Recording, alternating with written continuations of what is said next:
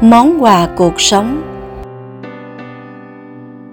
Món quà hôm nay, chúng ta sẽ cùng nghe mẫu chuyện về bữa sáng ấm lòng. Con hẻm đối diện một trường đại học, sáng nào cũng khá ồn ào.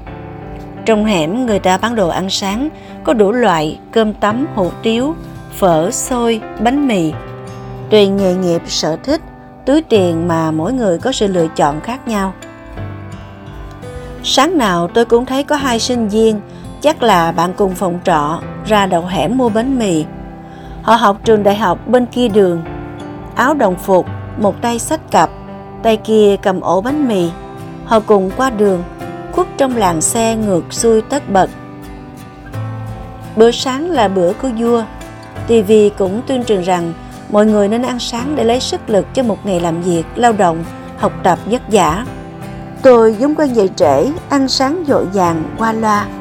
Cốt để xế trưa, mắt không qua, bụng không đói. Bữa sáng chỉ có thế thành một thói quen, một nhu cầu hay đơn giản chỉ vì sợ không ăn sáng sẽ bị mẹ mắng. Một sáng nọ tôi dậy sớm, thủng thẳng ra đầu hẻm mua bánh mì. Thành phố buổi sáng không khí còn thoáng mát, nắng chỉ mới khẽ chạm chân lên những tán lá nhẹ nhàng như dở về ai lại thấy hai sinh viên từ trong hẻm đi ra, họ dừng lại bên xe bánh mì. Nhưng một cậu hơi lúng túng. Cậu mua đi, tớ không ăn đâu. Cậu kia ngạc nhiên, sao lại thế? Rồi như chợt nhớ ra, cậu à lên một tiếng. Nhận lấy ổ bánh của mình, cậu nhanh nhẹn bẻ ra làm đôi và đưa một nửa cho bạn. Chia đôi nhé, hạt muối bé tí khi cần còn sẽ đôi được.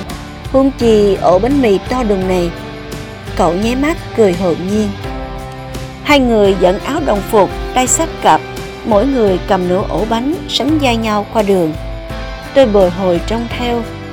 Nếu như lúc nãy cậu sinh viên kia không bẻ đôi ổ bánh mì cho bạn mà bỏ tiền mua thêm một ổ khác, có lẽ tôi đã không ngơ ngẩn đến vậy. Ánh mắt ấm áp, nụ cười gần gũi ấy đã gửi lại một điều gì đó khiến bữa sáng tưởng quen bỗng quá lạ lùng tôi như vừa khám phá một điều gì bấy lâu nay mình chưa từng nghĩ đến. Cũng một bữa sáng, có người chỉ no bụng, có kẻ lại ấm lòng.